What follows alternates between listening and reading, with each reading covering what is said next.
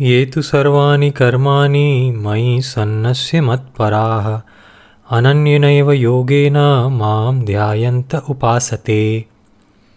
व्याख्या।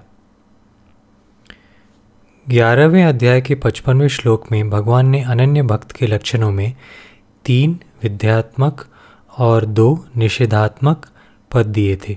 उन्हीं पदों का संकेत इस श्लोक में इस प्रकार किया गया है। सर्वाणी कर्माणी मई सन्नस्य। पदों से मत कर्म कृत की ओर लक्ष्य है। मत पराह पद से मत परमा का संकेत है। अनन्य नैव योगीन पदों में मत भक्त का लक्ष्य है। भगवान में ही अनन्यता पूर्वक लगे रहने के कारण उनकी कहीं भी आसक्ति नहीं होती, अतः वे संग वर्जित हैं। कहीं भी आसक्ति ना रहने के कारण उनके मन में किसी के प्रति भी वैर, द्वेष, क्रोध आदि का भाव नहीं रहता।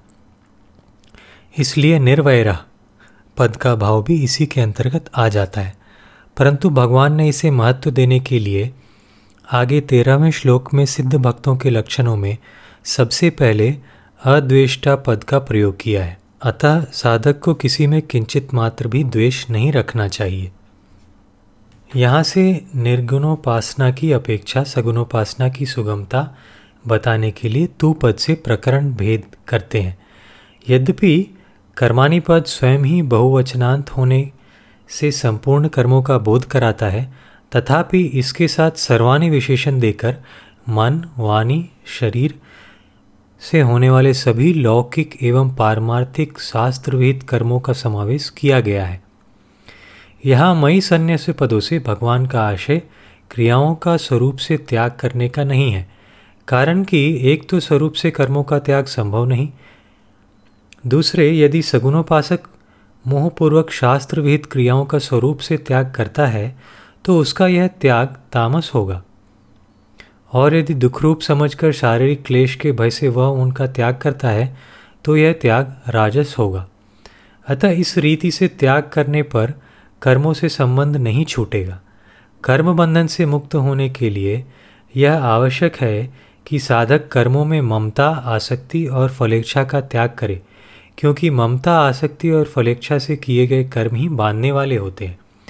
यदि साधक का लक्ष्य भगवत प्राप्ति होता है तो वह पदार्थों की इच्छा नहीं करता और अपने आप को भगवान का समझने के कारण उसकी ममता शरीर आदि से हटकर एक भगवान में ही हो जाती है। स्वयं भगवान के अर्पित होने से उसके संपूर्ण कर्मी, कर्म भी भगवदर्पित हो जाते हैं।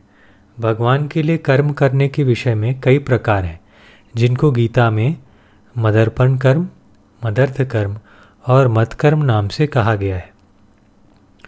मदर्पण कर्म उन कर्मों को कहते हैं जिनका उद्देश्य पहले कुछ और हो, किंतु कर्म करते समय अथवा कर्म करने के बाद उनको भगवान के अर्पण कर दिया जाए।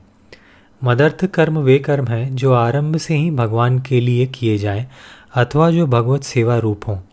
भगवत प्राप्ति के लिए कर्म करना भगवान की आज्ञा मानकर कर्म करना और भगवान की प्रसन्नता के लिए कर्म करना ये सभी भगवदर्थ कर्म है। भगवान का ही काम समझकर संपूर्ण लौकिक और भगवत संबंधी कर्मों को करना मत कर्म है। वास्तव में कर्म कैसे भी किए जाएँ, उनका उद्देश्य एकमात्र भगवत प्राप्ति ही होना चाहिए।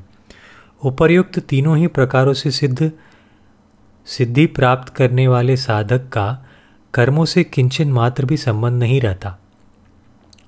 क्योंकि उसमें ना तो फलेच्छा और कर्तृत्वाभिमान है और ना पदार्थों में और शरीर, मन, बुद्धि तथा इंद्रियों में ममता ही है। जब कर्म करने के साधन, शरीर, मन, बुद्धि आदि ही अपने नहीं हैं तो फिर कर्मों में ममता हो ही कैसे सकती है? इस प्रकार कर्मों से सर्वथा मुक्त हो जाना ही वास्तविक समर्पण है। सिद्ध पुरुषों की क्रियाओं का स्वतः ही समर्पण होता है और साधक पूर्ण समर्पण का उद्देश्य रखकर वैसे ही कर्म करने की चेष्टा करता है। जैसे भक्ति योगी अपने क्रियाओं को भगवान के अर्पण करके कर्म बंधन से मुक्त हो जाता है, ऐसे ही ज्ञान योगी क्रियाओं को प्रकृति से हुई समझकर अपने को उनसे सर्वथा असंग और निर्लिप्त अनुभव करके कर्म बंधन से मुक्त हो जाता है। मत पराह परायण होने का अर्थ है भगवान को परम पूज्य और सर्वश्रेष्ठ समझकर भगवान के प्रति समर्पण भाव से रहना। सर्वथा भगवान के परायण होने से सगुण उपासक अपने आप को भगवान का यंत्र समझता है। अतः शुभ क्रियाओं को वह भगवान के द्वारा करवाई हुई मानता है तथा संसार का उद्देश्य न रहने के कारण उसमें भोगों की कामना नहीं रहती और कामना न रहने के कारण उससे अशुभ क्रियाएँ होती ही नहीं। अनन्य नैव योगेन माम ध्यायंत उपासते। इन पदों में इष्ट संबंधी और उपाय संबंधी दोनों प्रकार की अनन्यता का संकेत है, अर्थात उन भक्तों के इष्ट भगवान ही हैं। उनके सिवाय अन्य कोई साध्य उनकी दृष्टि में है ही नहीं और उनकी प्राप्ति के लिए आश्रय भी उन्हीं का है।